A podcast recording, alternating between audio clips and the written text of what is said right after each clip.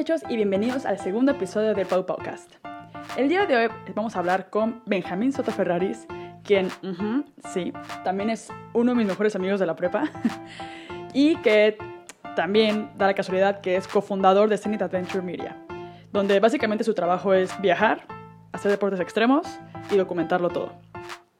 Entonces, nada, voy a dejar que les cuente un poco más de lo que hace, cómo fue que llegó a, ese punto, a perseguir una carrera que pues no es tan normal, creo yo.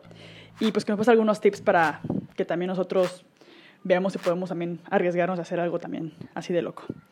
Así que nada, arranquemos. Comencemos, Benji. Benjamín. Bueno, puedo creer que me haya tenido que inventar un podcast para que hablemos. Quiero, quiero comenzar como para que, bueno, que te presentes como quién eres y más que nada como a qué te dedicas. Si pudieras como compartirnos.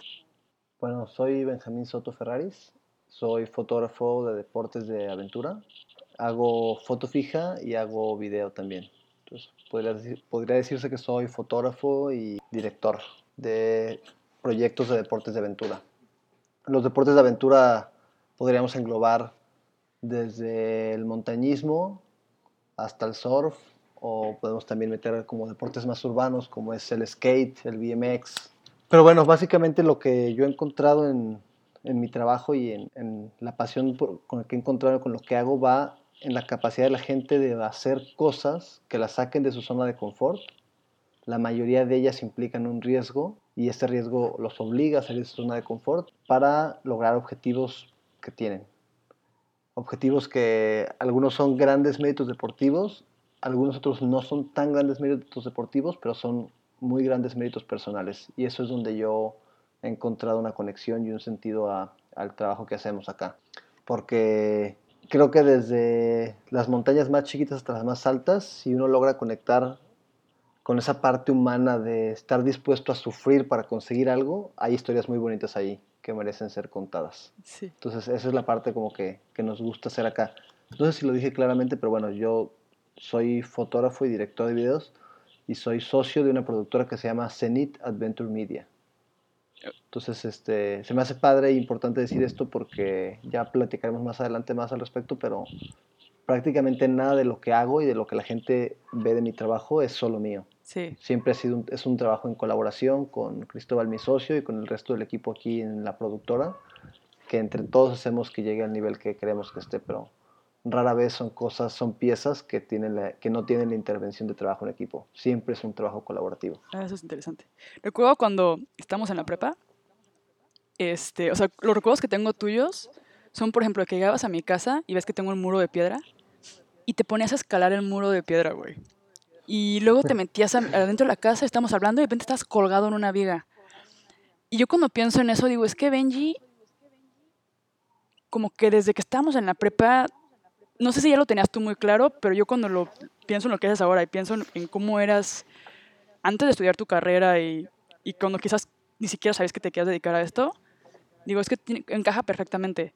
Y lo que quería preguntar como, ¿tú ya sabías que te ibas a dedicar a esto? ¿Cuándo te diste cuenta que esto era tu pasión? Como que la parte de la aventura, la parte de viajar, la parte de los deportes.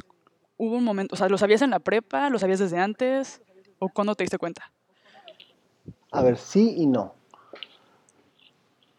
Tú, bueno, te acuerdas que yo tuve beca deportiva por fútbol durante toda mi secundaria y toda la prepa. Ajá, sí. Y esa beca deportiva me implicaba entrenar fútbol seis veces a la semana, dos a tres horas diarias. Entonces realmente mi vida giraba en torno al fútbol. Y era el único deporte que realmente practicaba. Pero entre espacios de vacaciones o oportunidades que se daban, empecé a conocer los deportes de montaña y los deportes de naturaleza.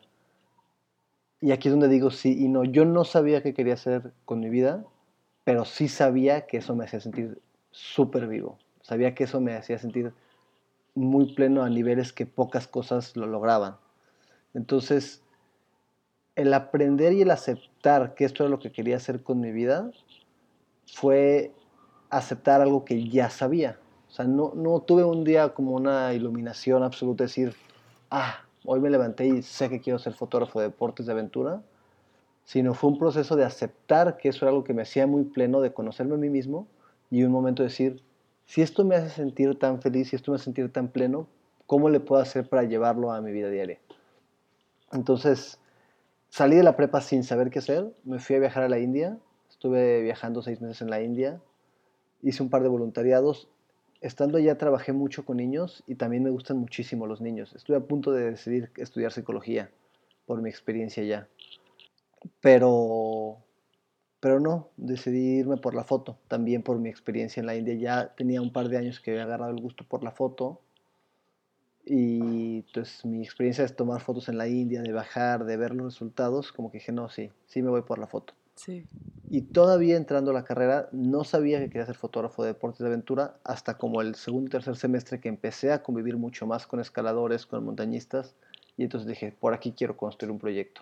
Sabía primero que quería ser fotógrafo, después sabía que quería tener contacto con la naturaleza y después cuando estuve en contacto con el mundo de, los deportistas de, de, aventura en México, entonces dije, por aquí quiero construir un proyecto de vida. Pero fue todo un paso, todo un tema muy gradual, pero creo que la parte más, más clave es como la honestidad con, contigo mismo, ¿no? Creo que es uno de los problemas más grandes que tenemos ahorita. No sabemos lo que queremos o creemos que no sabemos. Y lo que en realidad pasa muchas veces es que no nos sabemos escuchar y no sabemos ser honestos con lo que sentimos y saber cuando algo nos emociona y cuando algo nos da miedo y saber cuando lo que nos está deteniendo es, es el miedo o la incertidumbre y cuando lo que nos está impulsando es la pasión o el gusto. Creo que es la palabra clave aquí es, o la parte clave es ser honesto contigo y aprender a escucharte. Y yo creo que también tiene que ver con el moverse. O sea, siento que tú desde, por ejemplo, inconscientemente, eh, por ejemplo, en la prepa, ¿no? Eh, estabas, por ejemplo, en lo del FLC y eras líder. Y eso también tiene que ver con naturaleza y tiene que ver con, o sea, va un poco relacionado. Y luego de repente escalabas con, con Diro. Y yo creo que la primera vez que escalé, o sea, que escalam, escalé, entre comillas, porque no fue la gran cosa, fue contigo, o sea, que fuimos creo que al piloncillo, no me acuerdo dónde fuimos. Y fue la primera vez que tuve como una experiencia de, como de escalar. Y eso fue en la prepa, y tú no te, y, por lo que porque yo dije, a lo mejor Benji ya sabía en ese momento que, le estaba latiendo mucho este camino. Pero ahora que dices como, no, pues no, no sabía realmente, pero realmente siempre estabas haciendo cosas y siempre te estás manteniendo ocupado y siempre estás aprendiendo cosas nuevas. Y creo que eso te ayudó a tener como más opciones para elegir. O sea, una vez que ya lo probaste y te gustó, porque siento que hay chavos que ni siquiera lo intentan, que se quedan como que en su casa y, y, esperando que les llegue la pasión, como de, ah, me apasiona esto cuando ni siquiera lo han probado, lo han intentado. Entonces, no sé. Totalmente, totalmente. Lo que yo te puedo decir de esa etapa es que sí me acuerdo que era súper difícil encontrar con quién hacer este tipo de actividades que me, que me empezaban a apasionar. Sí. Y que en ese proceso muchas veces hice las cosas solo. O sea, muchas veces sí, sí decidí irme yo con mi mochila a la montaña. Yo con mi mochila y mi cuerda a rapelear. Que este, que creo que es, está un poco conectado con lo que estás diciendo de pues, no esperar que las cosas siempre sean a tu, alrededor. En, en, en, Irapuato es un lugar súper chiquito con muy poca gente. Ahorita, por lo que sé, ya hay cada vez mucho más escena de escalada y gente que practica las cosas, pero en ese momento era súper difícil. Y era o te quedas y te vas de antro con todos al, a los antros del momento, que estaban chafísimas. o, o haces tú lo que tú quieres y a veces lo harás solo y a veces lo harás con alguien. Pero sí creo que fue esa proactividad la que me permitió conocer más de esto y seguirme enganchando. Y vuelvo a lo mismo. Era por ser honesto, por decir, no mames, la neta esto me encanta. O sea, es muy cabrón y no es tan cabrón a la vez. Es muy difícil, pero a la vez es muy fácil. Sé honesto con lo que te hace sentir vivo, sé honesto con lo que te emociona y, y camina hacia allá ya en el camino vas viendo cómo lo resuelves, pero si no te emocionan los antros, pues, ¿qué chingados haces yendo de antro todos los viernes? Nada más porque todos tus amigos van. Claro. O sea, entonces, creo que es una parte como demasiado fácil y demasiado difícil a la vez. Sí, porque también la sociedad confunde, ¿no? Como el... Que a ti lo que te apasiona es, no sé, disfrazarte de payaso y hacer payasadas, pero la sociedad a lo mejor lo ve mal y es como, bueno, pues no lo hago y dejas de hacer a lo mejor, como dices, no eres honesto contigo mismo, estás guiándote por los estándares de lo que la demás gente dice o piensa y al final no haces lo que tú realmente quieres hacer. Y muchas de, de las decisiones importantes que tomamos en la vida las tomamos todavía en un proceso de, y en una etapa de construcción de la identidad. Sí. O sea, entre los 15 y los 19 años todavía estamos definiendo quién queremos ser. Entonces es muy fácil estar perdidos y no tomar la decisión adecuada. Sí. Entonces, por lo mismo es más importante como ser muy honesto contigo, porque estás definiendo la persona que vas a ser ahí. Si ahí tú te vendes el cuento de que a ti lo que te gusta es ser pintor, cuando en realidad lo que te apasiona es la economía, y nada más porque toda tu familia es de pintores, pues te vas a sabotear. Claro. O sea, esto aplica para cualquier lado, pues no solo para el lado hippie, naturaleza, arte. Sí, aplica para O cualquier... sea, uno tiene que, uno tiene que ser honesto desde el principio en, en todas las áreas, sea cual sea. Oye, te iba a preguntar, ahora me- me- estoy pensando como en tu familia. Eh, ¿Tu familia ha tomado como, o tu contexto, como que en qué te ha influenciado? No sé, pero yo siento que tus hermanos también son aventureros. O sea, que Pelos estuvo también en Kenia, sí fue Kenia, sí, ¿no? En- y también le gusta viajar y también le gustan los deportes extremos y también María anda como viajando como loca. Y me pongo a pensar como, como tus papás o tus hermanos han tenido como alguna influencia en... Obviamente han tenido una influencia en quién eres ahora, pero no sé, siento que también ha sido como que han sido un apoyo. Yo creo que la más grande es la de permitirnos ser, porque no te diría que vengo de una familia que tenga muchísimo contacto con, con el outdoor. O sea, algo que sí le reconozco mucho a mis papás es que desde chiquitos viajamos mucho, con, tenían dinero sin dinero, pero viajábamos, o sea, o cerca de Irapuato a pobladitos que había, o al resto del país, si había más lana salíamos del país, pero como que nunca, siempre nos, dejaron esa chispita de conocer. No éramos la típica familia que todas las navidades iba a McAllen de compras. Y eso, eso lo veo y eso lo veo como, veo los beneficios de eso en nuestra curiosidad de mí y de mis hermanos de, salir a conocer el mundo y de hacer cosas diferentes. Pero ni mi papá ni mi mamá eran de campamentos, ni eran de andar en bici de montaña. Eso fue algo que nosotros agarramos de fuera y que creo que la gran virtud de ellos es, en el momento en que detectaron que era algo que nos hacía bien, pues dejarlo correr e impulsarlo. Y no, y no entrar como en ese tema de, no, no, no, se pueden lastimar, les puede pasar algo. Sí, como que siento que confianza, como que siento que han confiado en ustedes cuando hiciste el plan de graduarte de la prepa, trabajar durante seis meses y luego irte seis meses a la India. Tus papás estaban como on board desde un principio como de sí, este, no importa que te tomes un año sabático, este, y te apoyaron y todo. Y siento que eso muchos papás no lo hacen. O sea, que es. No sé, yo siempre admiré eso de tus papás, como del hecho de que confiaran tanto en ustedes y te dejaran lanzarte a la India y lanzarte a la Sí. piscina y, y como que, que, que experimentaras y, y todo eso. Porque yo cuando dije, papá, papá, me voy de, de años a... No, mi papá era como dija. También siento que a lo mejor yo no me había ganado su confianza, de alguna manera. O sea, pero mi papá sí fue como de, estás loca. Se pasó un buen rato hasta que yo me tuve que ganar una beca para que me dejara irme a Madrid. pero de ahí en más no, como que dijo, no, pues ya se ganó la beca, ni modo que le diga que no. Pero sí era más sobreprotector conmigo en ese aspecto. Sí, sí, sí, totalmente. Totalmente eso es algo de, de admirarles y algo de reconocer porque el poder es parte de esto mismo, ¿no? De, de lo que hablamos de construir tu identidad, el que tus papás te permitan ir siguiendo las pequeñas chispitas que te da la vida de cosas que te emocionan y que las puedas ir haciendo, pues es una herramienta súper valiosa. Y te iba a preguntar, porque si- siento que como que, por ejemplo, tú tenías un, cuando nosotros nos graduamos, tú tenías un plan. O sea, era ese plan de irse a la India, de trabajar, irse a la India, y me acuerdo que lo seguiste a rajatabla. Yo estaba en Guanajuato y tú ibas a Guanajuato y era como, no, no, porque, o no puedo ir a Guanajuato porque estoy ahorrando porque me voy a la India. Entonces era como que tú tenías muy claro ese objetivo y siento que, de hecho, de- dijiste, después de la India voy a estudiar comunicación en el ITESO.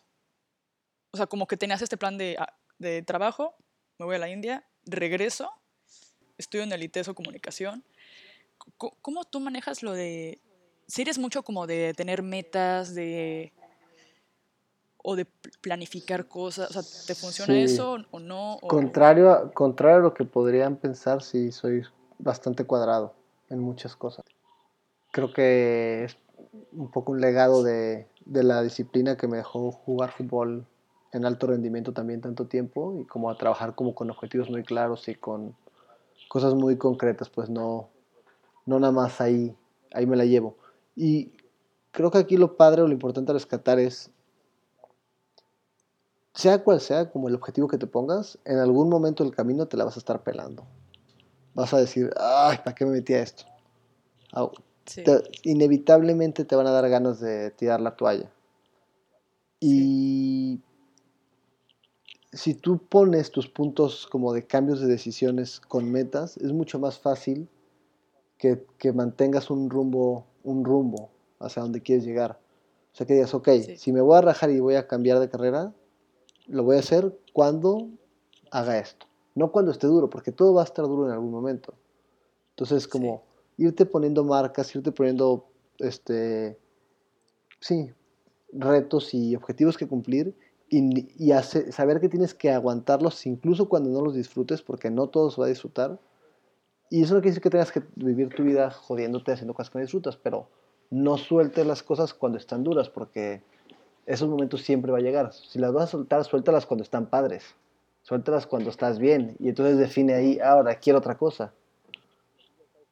Son metas que tú te pusiste, entonces como que no, como que si lo logras, la satisfacción que te va a dar eso, a pesar de que fue difícil el camino, es... Yo sí, yo sí creo en las metas. O sea, yo sí pongo... Antes no era así, pero por ejemplo, cuando me... Las, los, los grandes logros que he tenido en mi vida han sido porque me puse metas y objetivos y, y, como que mini metitas para llegar a la meta. Por ejemplo, cuando apliqué, cuando me, me, quería ir a Madrid a estudiar, fue como, me voy a Madrid a estudiar y investigué lo de la beca, estuve mandando emails a la pobre mujer de que cuándo van a salir las becas. Así, la pobre mujer era como de, güey, que hasta abril.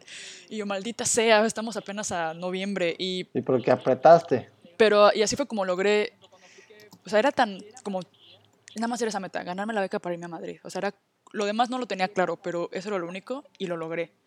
Entonces siento que sí, a mí sí me ha funcionado. Hay gente que dice, no creo en las metas y les va bien también, pero a mí en general sí, sí me funciona. Hablemos de, de Zenith Adventure Media. Cuando te graduaste, o sea, tú estudiaste en el ITESO Comunicación.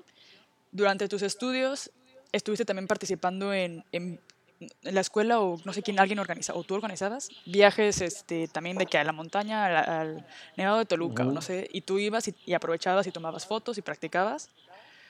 Yo siento que eso tú lo verás muy normal, pero yo cuando lo veo digo, es que todo tiene sentido. O sea, yo cuando veo porque yo lo que, lo que sé de ti lo sé como de cosas que me, que me salían de repente en Facebook. O sea, yo, yo mm. tus últimos 10 años desde que nos graduamos, yo sé de ti por cosas que me, me popean en Facebook. Entonces tengo como que estos flashbacks de Iteso. Eh, se fue a un, como este viaje de, no sé qué vertical se llamaba, o algo así naturaleza del, activa. naturaleza activa. Ajá, naturaleza activa y este y ya tomó las fotos, no sé qué. Y, y, y, luego te graduaste y ¿qué pasó? O sea, cuando te graduaste, ¿qué pasó? Fue realmente, a ver, resumiéndolo mucho, entré al teso, como era el plan, te digo sin saber exactamente qué quería hacer esto, pero ya sabiendo que quería hacer foto y que quería tener contacto con la naturaleza. En ese trayecto de entrar al ITESO, conozco a a Diego Winter, que es un amigo, que es un gran alpinista y escalador, y me abre como las puertas a este mundo de la escalada y de los deportistas mexicanos. También es él, él, era el fundador de Naturaleza Activa, este grupo con el que hacíamos viajes de bicicleta de montaña, escalada, surf, etc. Entonces, a lo largo del, después de un año, ya estaba como totalmente metido en la comunidad outdoor y está totalmente como empapado de, de, ese mundito y es como muy seguro de qué es lo que quería hacer. O sea, bueno, no estaba muy seguro todavía, pero muy contento y muy pleno de lo que hacía. Entonces ahí es cuando digo, ok, lo que quiero hacer es, no es solo naturaleza, sino es deportes de aventura, que normalmente están en la naturaleza. Sí. Y entonces yo dirijo el grupo de Naturaleza Activa por un par de años, eso me permite estar saliendo constantemente a, la montaña y a, los espacios naturales. Y en mi séptimo semestre me voy a Francia de intercambio, eh, trabajo de visitaxi para, para poder pagar mis, mis, mi vida allá, que era mucho más cara que la de México, y en esa trabajar de visitaxi conozco a Abdelatif Kashish, que es el director de la película de la vida de él, Ah, que sí, se sí. estaba filmando en, el- en Lille en ese momento, en la ciudad en donde yo vivía. Entonces me contratan para la película de Jalacables y Sí. paso tres meses haciéndome parte del equipo y, y bueno, regreso a México con mucha más lana de con la que me fui por haber podido trabajar en la película y entonces yo digo ya, ya estoy listo como, o sea, ya lo sabía, lo, jugué, jugué a ser fotógrafo durante mucho tiempo en la universidad, sin cobrar, sin nada, sin invertir. Ya viví un poco en Francia, ya vi, estuve cerca de gente que vive de hacer lo que le gusta, que vive de hacer cine y demás. Ya es, mi- momento. Y entonces, un poco antes de graduarme, un semestre antes de graduarme, empiezo, conozco a Cristóbal y empezamos con el proyecto de Zenith Adventure Media. Y entonces ya nos juntamos, le digo, hay que hacer esto, te propongo esta idea. Chris es un chavo súper, súper talentoso, entonces empezamos como a, a juntar como sus cualidades con las mías y empezamos a hacer los primeros proyectos desde antes de graduarnos. Cuando nos graduamos tenemos nuestro primer gran proyecto que es el viaje a Colorado de escalada en hielo y ahí es como el parteaguas de Zenith Ajá. porque por primera vez en México había una producción de alto nivel de escalada en hielo con escaladores mexicanos. Esas eran cosas que antes de que nosotros lo hiciéramos nadie lo veía, solo se veían en internet y en cuentas de otras gentes. Fuimos como los primeros fotógrafos mexicanos que le apostaron a hacer contenido de ese nivel y eso pues pagó porque es- hicimos nombre, tuvimos contacto con las mejores marcas del país, con los mejores atletas y a partir de ahí ya empezó a dejarse ro- rodar el tren. Ese proyecto, ¿cómo lo consiguieron? ¿Ustedes invirtieron o como que se lanzaron o consiguieron patrocinadores o...? Ah, no, sí, sí, fue una inversión absoluta.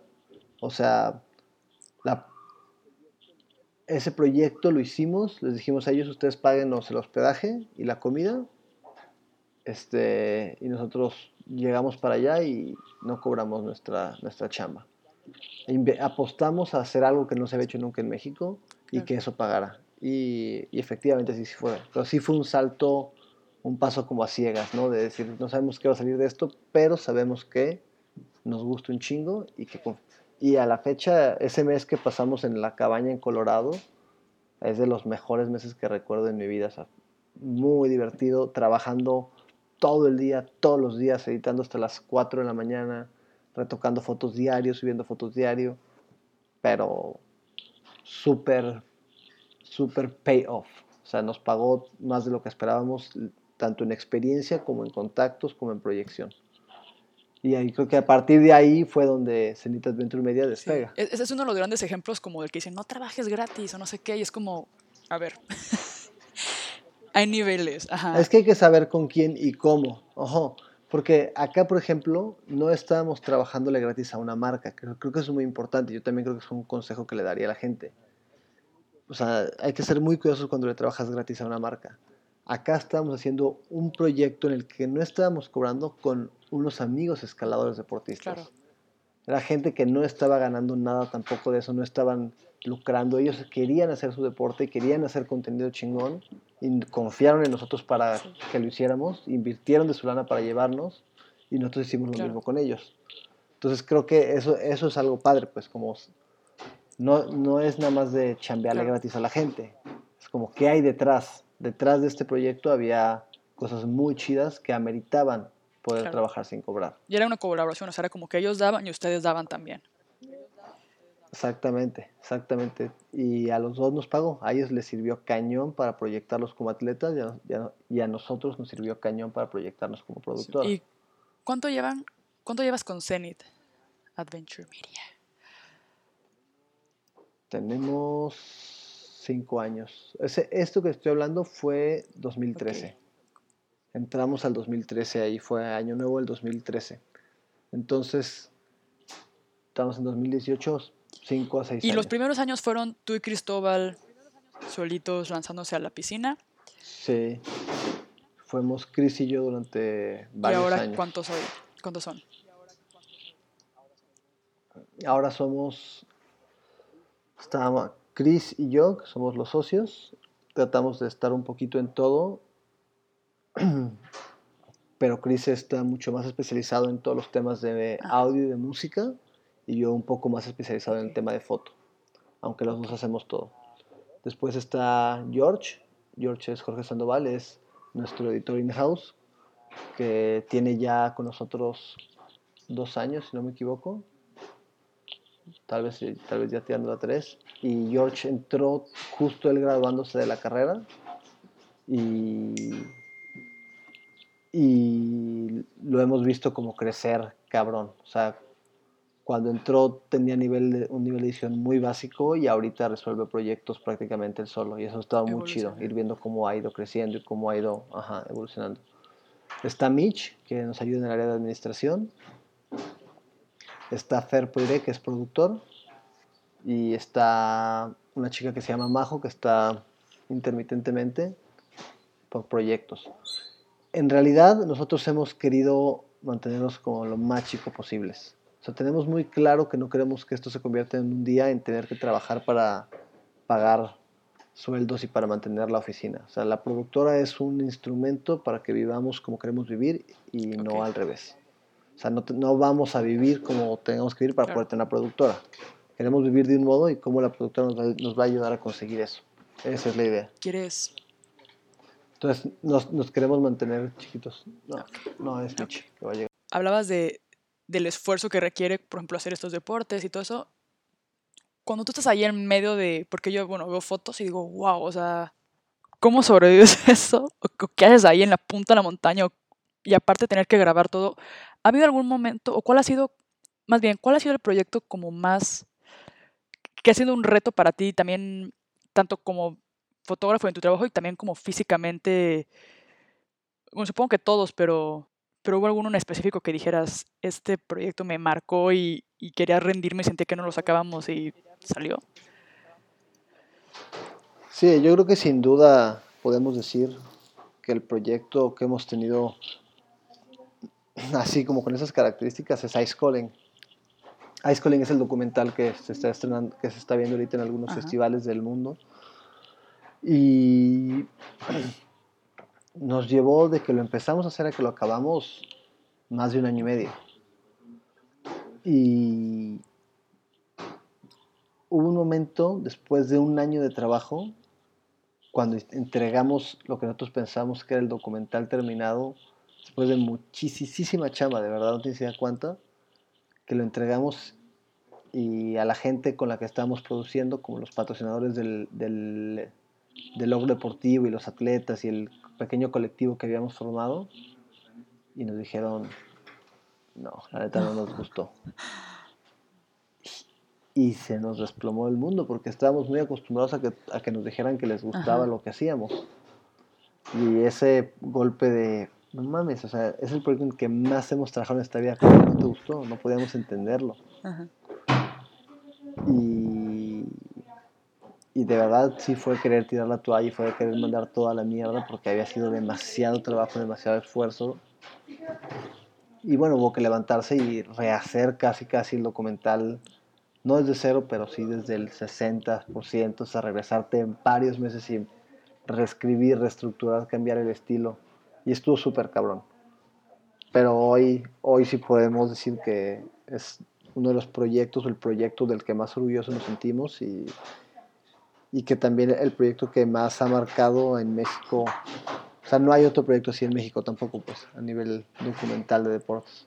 Entonces, estamos muy, muy contentos con él. Hoy sí, ¿te, te molesta todo Escucho el ruido, ¿Se pero no importa. Tampoco. ¿Es- ¿Ese es el único documental que han hecho o hay otro? Según yo son dos documentales los que... Hemos hecho también, no, antes de eso hicimos otro documental que se llamaba Ajá, Rutas de Tributo, que era de un viaje que hicimos manejando desde Guadalajara hasta Canadá y de regreso, a seguir a dos escaladores que iban a, a escalar allá una, una pared, como un tributo a, a dos, a Ah. dos leyendas del alpinismo. Veo que hablas mucho como de no se hecho en México o fuimos los primeros. ¿Qué representa para ti? A ver, no sé cómo formular esta pregunta, pero siento que, que- que el hecho de como de ver a México crecer o er- es importante para, para ti para Cinita Venture Media? Porque lo mencionas mucho y siento que es, también me pasa a mí, ¿no? Que, que cuando pienso en, en Latinoamérica o en México, como que quiero que crezca y me genera este, como el sentir que tiene mucho potencial y que no, no, se ha visto cosas, no se han visto cosas que a lo mejor en otros lugares son muy comunes y que de repente acá es como súper nuevo, ¿no? Entonces, como que qué proyectos nuevos tienes para México, qué proyección tienes en México o, no sé si se entendió mi pregunta o no sé si fue una pregunta. Sí, sí, sí. no, pero creo que lo, es un tema, es un tema muy padre y muy valioso que es, o sea, la realidad de donde vivimos, cuál es, cómo nos afecta eso para bien y para mal y hacia dónde podemos ayudar a que se vaya. Por un lado es, es como frustrante y es normalmente decepcionante como tratar de hacer cosas de nivel mundial, digamos, y partir desde México porque no hay presupuestos, no hay tiempos, no hay hábitos de trabajo, todo es para ayer, ah, ajá, no se valora. Y es como muy frustrante, como, pues no decir, es que, o sea, en muchos lugares del mundo están haciendo estas cosas bien hechas y nosotros podríamos hacerla, pero no tengo el contexto para impulsarlo. Pero por otro lado, eso es una gran oportunidad porque el, cuando logras hacer algo, pues es muy padre saber que, estás haciendo algo que no se había hecho antes en ese país o en ese lugar. Y es muy padre poder ser también un poco el que dice, ven, si se puede, si se podía. Había que apretarle por aquí, había que moverle por acá. Entonces, tiene los dos lados, pero yo, yo soy, soy un creyente que México es el mejor lugar que pudimos haber escogido para empezar a hacer lo que hacemos. O sea, en un contexto diferente no hubiéramos podido crecer como crecimos, no hubiéramos podido como tener el reconocimiento que hemos logrado, porque lo que estamos haciendo es nuevo y eso, y eso se valora mucho. Y pues también es muy padre ver que esto deja, deja semillas, deja frutos y que vienen nuevas generaciones y que vienen otros más chavos y que mismos amigos que empiezan a hacer lo mismo que hacemos y de repente ya hay una industria de producción de deportes de aventura outdoor que hace cinco años ni siquiera existía. Y de repente ya existe, ya existe toda una industria y, y, ya hay presupuestos y ya todos los eventos importantes tienen un presupuesto de video, todos los eventos importantes tienen un presupuesto de foto. Se transformó y se transformó por, por gente que empezó a hacer las cosas a pesar de que era muy difícil. Sí, como que el hecho de que sea tan virgen hace que sea más fácil destacar y crecer y pues hay muchas oportunidades. Pero también es un reto como, pues, combatir esa, la mentalidad mexicana que a veces tenemos. Sí, pues es frustrante, es frustrante ver como que que las cosas no avanzan como, como te gustarían o que no se dan como te gustarían. Pero tiene sus lados muy buenos México también. Hay que saber verlos. ¿Qué proyecciones tienes? Porque, bueno, una de las cosas que, que está clara es que estamos chavos. Tienes 29 años, cumples 30 este verano. Ya has logrado muchas cosas, tenés que recalcarlo, que todo México se entere. que ya estás envejeciendo.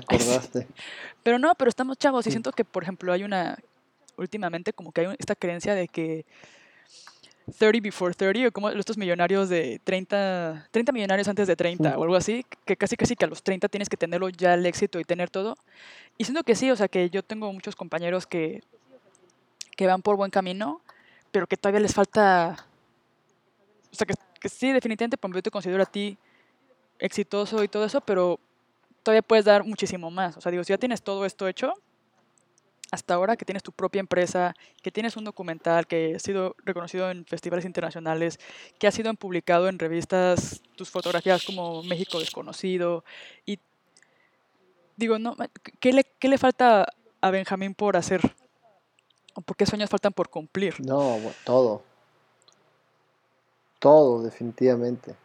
O sea, yo de verdad, me siento muy honrado de que me invites a tu podcast a platicar de mi experiencia, pero de verdad me siento un niño, un bebé así empezando. en todos los sentidos, en tu persona y en logros y en éxitos, o sea, creo que estamos empezando a hacer las cosas bien, pero estamos lejos de poder decir que hemos conseguido grandes éxitos o que hemos llegado a lugares como importantes. Creo que aquí hay una trampita de la vida. A ver si lo puedo decir claramente porque lo estoy pensando mientras hablo. Estamos construidos para que siempre querramos un poco más, para que siempre que tengamos un éxito lo podamos valorar y disfrutar, pero también para que se evapore rápido, porque si no se evapora rápido nos dejamos de mover. Esta es una trampita de la vida porque es la clave para el éxito mayor y absoluto y constante y es la clave también para la infelicidad. Sí. Si tú me hubieras dicho hace seis años o hace diez años, cuando entraba al ITESO, que en diez años iba a tener una productora con un documental exhibido internacionalmente en los mejores festivales de aventura del mundo, que iba a publicar en las mejores revistas de México por algunas portadas. te había dicho, ese es mi sueño, o sea, eso es lo, ese es mi sueño. Punto. Ya. Es lo que quiero. Y si me lo preguntas hoy... Estuvo chido. Francamente, me tiene, tiene feliz. Ajá. Pero no, no me siento realizado. Y es algo bien cabrón. Es algo bien cabrón porque... Pues porque puedes llegar a donde quieras llegar y siempre vas a sentir ese pequeño deseo de ir por algo más. Entonces creo que está padre, hay que tenerlo, pero no hay que dejar como de valorar todo lo que sí hay y no hay que dejar de agradecidos. Y hay que ver como los retos como parte de procesos divertidos, pero no como finalidades, o sea, no hay que ver como el siguiente gran proyecto como eso es lo que quiero y cuando ya lo tenga voy a sentirme ahora sí pleno sino hay que verlo simplemente como esta migajita en el camino para caminar y disfrutarlo y, y, olvidarte que es eso lo que te va a hacer sentir bien, sino hoy, hoy, el día de hoy no estás bien, hoy tienes que trabajar, hoy tienes que hacer algo para estar bien. No creer que falta algún éxito o algún proyecto que te va a dar, que te va a realizar, que te va... Y es, creo que es una gran trampa de la vida, creo que hay que ser muy cuidadosos con eso. Aprender como a disfrutarlo, no acostumbrarte nunca a lo que hemos, a lo que has logrado, a lo que has conseguido y disfrutar muy cabrón tu presente y, y seguir luchando por ser mejor. Y seguir, seguir teniendo proyectos para que seguir disfrutando hacerlos, no para concluir el proyecto el proceso. sino para seguir disfrutando hacerlos. Muy bien, Benji. Pues algo que quieras añadir que yo no haya preguntado, que te gustaría comentar. A ver, añadiría dos cosas porque me estás dando la oportunidad. Uno es que lo platicamos un poquito al principio, la importancia de la colaboración. Cada vez más gente lo tiene claro y cada vez más gente lo... y más ramas lo valoran. Ya no es solo colaborar entre personas, sino es colaborar entre disciplinas, juntar científicos con artistas, juntar biólogos con fotógrafos, este, y bueno, o sea, creo que eso es algo padre e importante. Creo que definitivamente lo que hemos podido conseguir en CENIT es el resultado de la colaboración entre muchas personas y eso hay que reconocerlo. Mm, a, mí me pasa mucho que me han invitado como a hablar y a alguna entrevista o cositas así que y que suele solemos cometer el error de como de, de creer que el que está hablando es es el, el responsable del resultado cuando realmente hay muchísima gente atrás.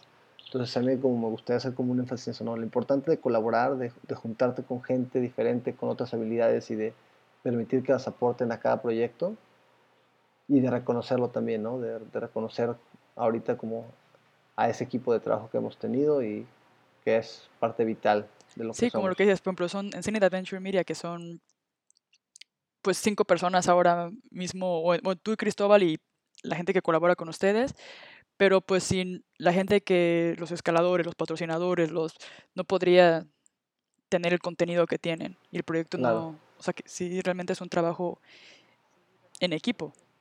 Y creo que sí es interesante. Me parece también interesante que lo menciones porque siento que algo que pasa mucho bueno, por lo menos yo sentía que pasaba en el mundo del diseño, era el tema de la competitividad. Y siento que cuando colabora los proyectos se vuelven más grandes y haces más ruido y, llamas más la, atención y tienes mucho más impacto. Pero a veces lo que pasaba es que el ego o el... No sé si también aplique como en lo que tú haces, ¿no? Pero a veces pasa que la gente no quiere colaborar.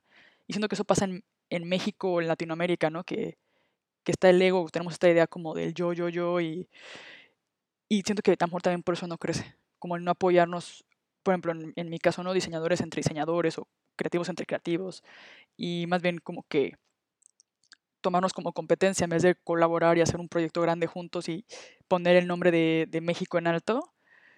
Sí pasaba mucho, yo sentía que pasaba, que, que sigue pasando, de hecho, como el hecho de, no sé, como no aplaudir los logros de, de, otros que también a lo mejor están haciendo lo mismo que tú, o no sé. Sí, creo que es clave eso, crear comunidad, porque entre, la, entre más comunidad haya, más fácil es hacer grandes proyectos. Sí, creo que es, definitivamente creo que es clave.